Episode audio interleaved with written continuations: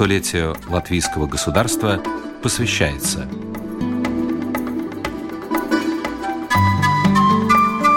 сто природных сокровищ.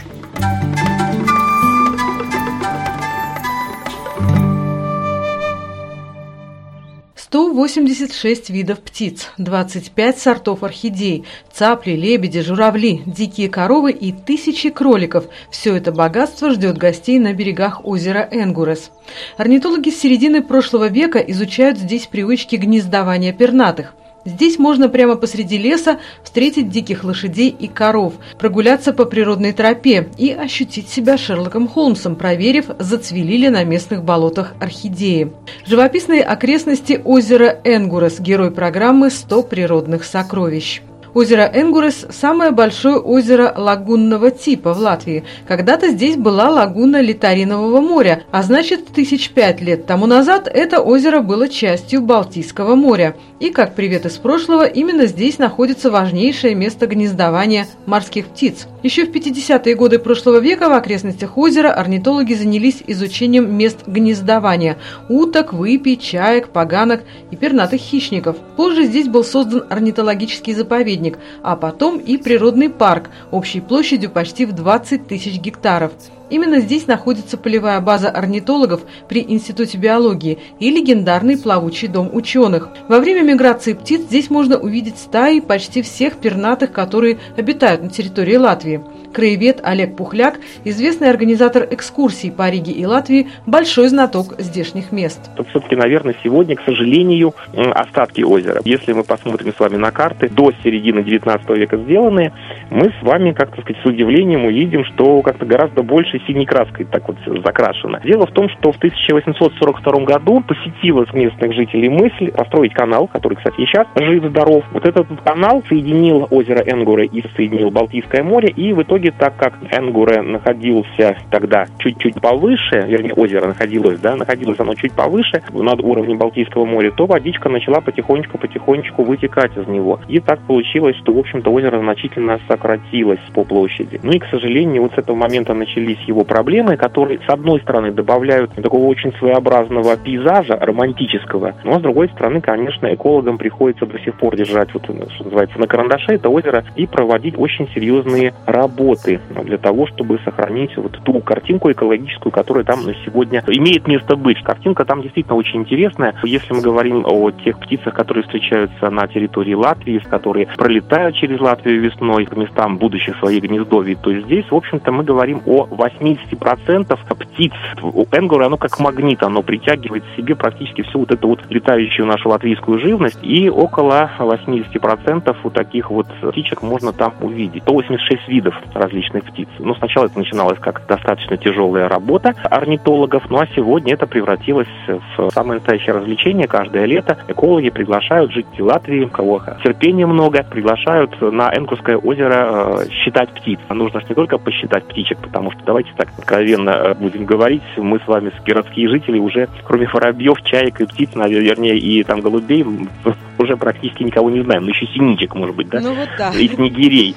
А там же кого только там не найдешь. Там и карастель, там и филин, там и малый погоныш, и орлан белохвост, и ремис, там и белая цапля. То есть такие достаточно симпатичные, что называется, а птички, и причем достаточно редкие. И вот там вот их можно найти. Две вышки сегодня такие достаточно высокие, и сами по себе любопытные внешне, очень хорошо вписываются в пейзаж. Вот ему залезают, вооружаются биноклями и начинают птичек этих подсчитывать. Ну, как-то сто восемьдесят шесть пока никто не насчитал, только вот орнитологи. Там такой любопытный есть еще домик плавающий. Иногда может показаться людям со стороны, когда подъезжаешь к озеру, что ой, кто-то хорошо устроился, какой вот такой маленький пансионат на воде. На самом деле, ну, пансионат не пансионат, но самое главное для людей, которые там находятся, это работа. Домик постоянно кочует, кочует не так просто, а кочует по системе, потому что озеро разбито на квадраты, и вот в одном квадратике, в другом, в третьем, четвертом, ну и так вот потихонечку-потихонечку по всему озеру смотрят, да, что же получается, насколько вот э, с живностью есть какие-то проблемы или все нормально. Вот, а проблемки есть, особенно в последнее время пошли, начинает озеро, а, опять-таки, мелеть, задумываться задумались экологи, а в чем же там проблема? Почва начинает появляться заболоченной. Это сразу ударило по чайкам. Несколько пород чаек резко сократилось по численности. Оказалось, что вот те островки, на которых они привыкли гнездиться, эти островки просто начали высыхать, в общем-то, да, а если не высыхать, то заболачиваться. И вот тогда долго-долго думали, что же можно сделать, что же можно придумать такого, чтобы этот процесс остановить. И в итоге придумали вещь, на мой взгляд, очень интересную, которая только добавляет общей романтики. Привезли туда немножко диких лошадок и немножко диких коровок. Такие маленькие, наподобие лошадок приживальска, ну, так тарпаны. Ну и коровки тоже такие специфические, так иногда их называют синими, там, голубыми, но на самом деле обычного цвета коровки, но более дикие, так скажем, да. Мы привыкли, что коровы должны быть дома, а почему бы, в конце концов, не вспомнить о том, что когда-то были и дикие коровы.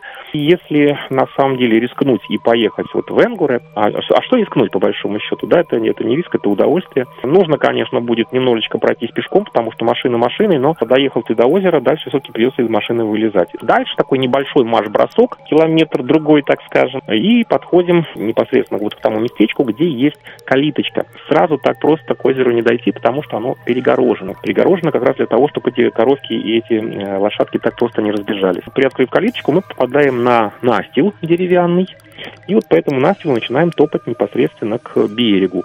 И конечный этап нашей вот такой прогулки – это будет, будет э, наблюдательная вышка, которая находится вот на восточном берегу, то есть на западном. Там другая дорога, там побольше потопать придется, огибая практически все озеро, или там по-другому нужно подъезжать. И вот эти вот короткие лошадки, они как раз уже приучены, они знают, что нормальные люди без яблок туда не приезжают, э, ну и вот а, чего-то ожидают. А если того, чего ожидают, не находят, то разочарованно отворачиваются и уходят в сторону. Искать других гостей. Порядочных, да, гостей, которые с яблоками приехали. То есть бояться не нужно, они такие очень миролюбивые, очень добродушные, никого еще не забодали, никого еще не залегали. Вот. Ну и вот там такая дорожка, она своеобразная, там такие как бы, даже не холмики, так сказать, ну вот сухие места, да, потом начинается болото, потом начинается прямо действительно уже озеро, вода, то есть там без, без сапог не пройти, если бы вот не эти настилы, о которых я говорю. То есть вот такая вот любопытная дорожка, извилистая, не очень такая она прямая, вышка. Вот поднимаемся на вышку, гладь озера, она такая широкая, огромная, такое мини-море как бы, да, и вот Вот любопытнейшая такая картина, и огромная масса, на самом деле, птичек, и вот эти вот коровки там, да, лошадки блуждающие.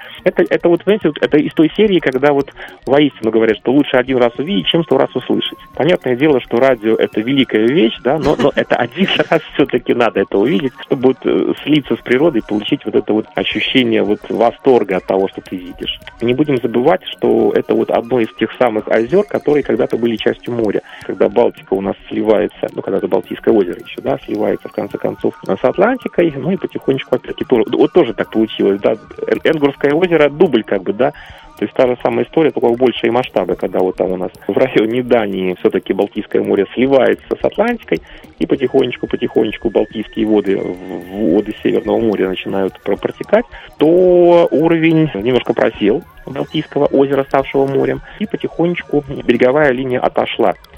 И вот тогда как раз то, что у нас было небольшими там заливами, оно вдруг превратилось в озера. Поэтому если мы посмотрим с вами на побережье Латвии, то мы действительно увидим вдоль всего побережья на расстоянии там где-то пять, где-то там десять-пятнадцать километров, двадцать, ну двадцать даже, наверное, слишком много сказал, да. Вот мы, мы увидим эти вытянутые вот, озерные такие массивы. То есть вот это вот как раз напоминание о том самом времени, когда Балтийское море было чуть-чуть пошире. И когда вот на всей этой территории, на территории всего этого побережья Курзумы, когда-то плескались Балтийские воды. Ну, сейчас вот сейчас эта территория обнажена, и там мы видим замечательные разные картинки. Если говорим про Энгуре, вот опять-таки вот в обязательном порядке нужно весной там побывать для того, чтобы пройтись по тропе орхидей. Она тоже очень любопытное место, когда орхидеи цветут. Вот помните этот замечательный фильм, да, «Собака да, в октябре»? А что орхидеи?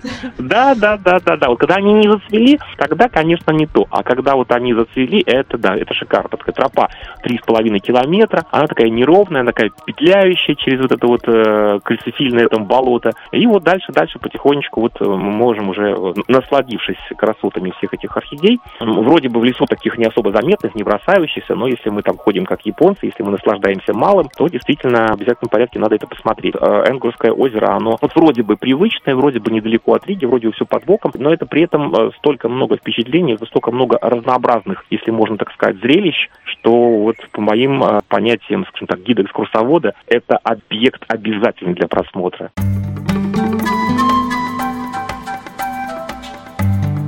Передача подготовлена в рамках программы «Столетие латвийского государства».